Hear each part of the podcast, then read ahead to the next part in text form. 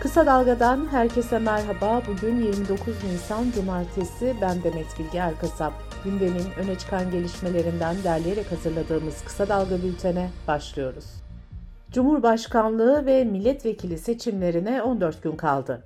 AGİT ve Avrupa Konseyi'nin 14 Mayıs seçim gözlem misyonları netleşti. İki teşkilat Ankara'nın daveti üzerine seçimleri Türkiye'nin dört bir yanında gözlemleyecek. Agit heyetleri seçimlerin uluslararası taahhütlere ve standartlara uygunluğunu değerlendirecek. Heyetler seçim gözlem sonuçları ile ilgili 15 Mayıs pazartesi günü bir ön rapor yayınlayacak. Her iki kurumun tavsiyeler içeren kapsamlı seçim gözlem raporları ise yaz aylarında hazırlanacak. Cumhurbaşkanı adayları ve siyasi partilerin TRT'de yapacakları propaganda konuşmalarının yayın sıralaması Yüksek Seçim Kurulu'nda yapılan kurayla belirlendi. Buna göre Cumhurbaşkanı adayları arasında ilk konuşmayı Kemal Kılıçdaroğlu, ikinci konuşmayı Sinan Oğan, üçüncü konuşmayı Muharrem İnce ve son konuşmayı da Recep Tayyip Erdoğan yapacak. Millet İttifakı'nın Cumhurbaşkanı adayı Kemal Kılıçdaroğlu ve Cumhur İttifakı'nın adayı Cumhurbaşkanı Erdoğan'ın İstanbul'da aynı gün aynı saatte miting yapacağı ortaya çıktı.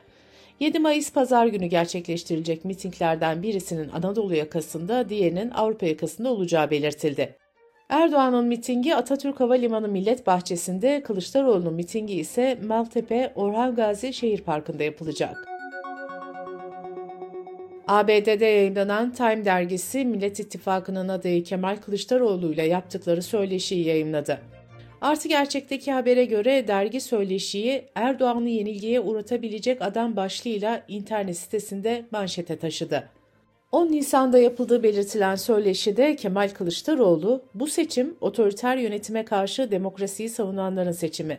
Baskıcı bir hükümete demokratik yollardan son vereceğiz dedi.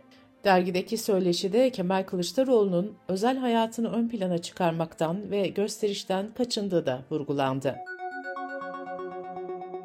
HDP eş genel başkanı Mithat Sancar, Cumhurbaşkanlığı seçiminde Kemal Kılıçdaroğlu'nu destekleyeceklerini söyledi.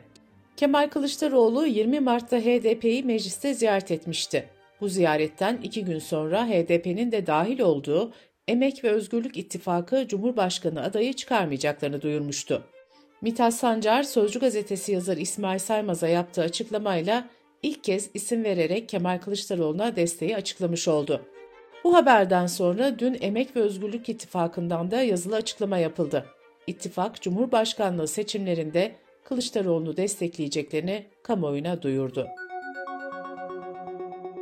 Seçim yaklaştıkça iktidar kanadından tartışmalı açıklamalar gelmeye devam ediyor. İçişleri Bakanı Süleyman Soylu, 14 Mayıs 2023 Batı'nın siyasi darbe girişimidir dedi.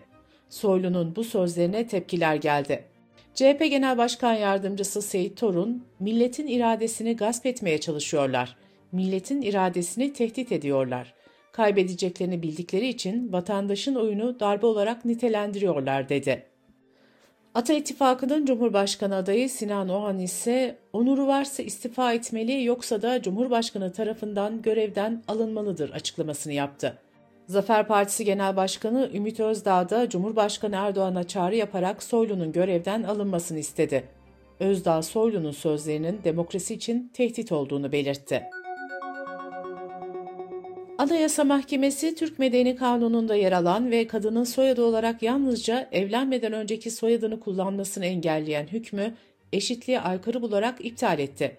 Kadınlar evlenmeden önceki soyadını tek soyad olarak evlendikten sonra da kullanabilecek. Karar 9 ay sonra yürürlüğe girecek.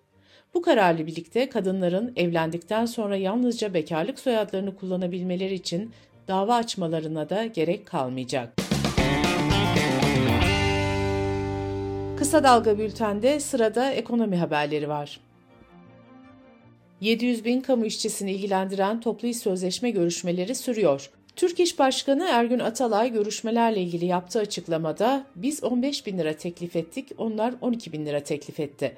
Arzu ettiğimiz bir rakam olursa problem yok. Olmazsa biz bu işin içinde olmayız dedi. Kamu işçilerini ilgilendiren toplu iş sözleşmeleri çerçeve protokolü, kamu ve özel sektörde imzalanacak sözleşmelerin de çerçevesini belirlemesi açısından önem taşıyor. Çalışma ve Sosyal Güvenlik Bakanı Vedat Bilgin, 7500 lira üzerinden maaş alan emeklilere refah payı verileceğini açıkladı. EYT konusuna da değinen Vedat Bilgin, 1999 yılından sonra emekli olanlar için herhangi bir çalışma olmadığını duyurdu. IMF, Türkiye ekonomisinin bu yıla ilişkin ekonomik büyüme tahminini 0.3 puan azaltarak %2.7'ye çekti. Gelecek yıla ilişkin büyüme tahmini ise 0.6 puan arttırıldı ve 3.6'ya yükseltildi. Türkiye İstatistik Kurumu Mart ayı dış ticaret istatistiklerini yayınladı. Buna göre Türkiye ekonomisi Mart ayında 8.34 milyar dolarlık dış ticaret açığı verdi. Yılın ilk çeyreğinde dış ticaret açığı ise 34.7 milyar dolar oldu. Dış politika ve dünyadan gelişmelerle bültenimize devam ediyoruz. Sudan'da ordu ile paramiliter hızlı destek kuvvetleri arasındaki çatışmalar sürerken Türkiye ait bir tahliye uçağına ateş açıldı. Milli Savunma Bakanlığı olayda yaralanan kimsenin olmadığını bildirdi.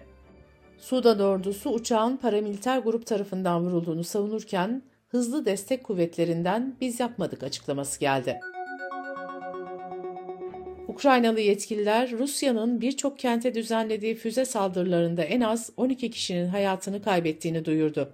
Askeri yetkililer başkent Kiev'inde 51 gün aradan sonra ilk kez füze saldırısına hedef olduğunu kaydetti.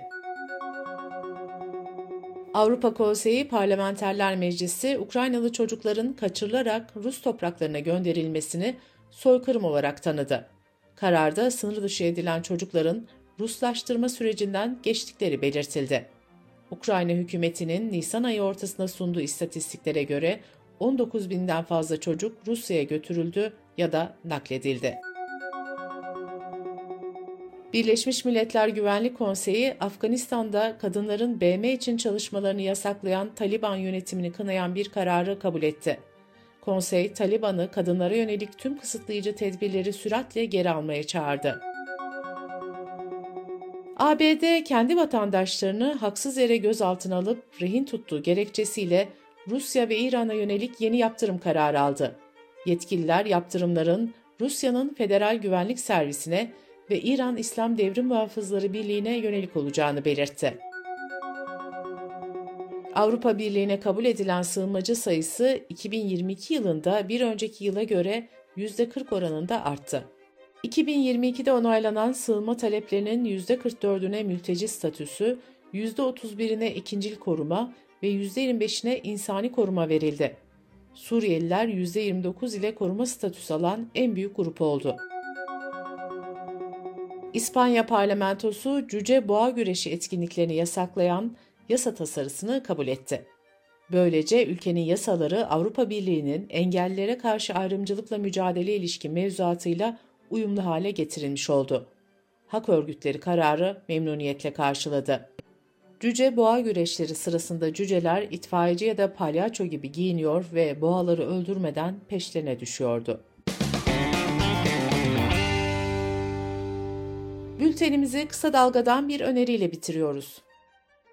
CHP Genel Başkan Yardımcısı Onursal Adıgüzel, kısa dalgadan Yeşim Özdemir'in seçim güvenliği ile ilgili sorularını yanıtlıyor. Yeşim Özdemir'in söyleşisini kısa dalga.net adresimizden ve podcast platformlarından dinleyebilirsiniz. Gözünüz kulağınız bizde olsun. Kısa Dalga Medya.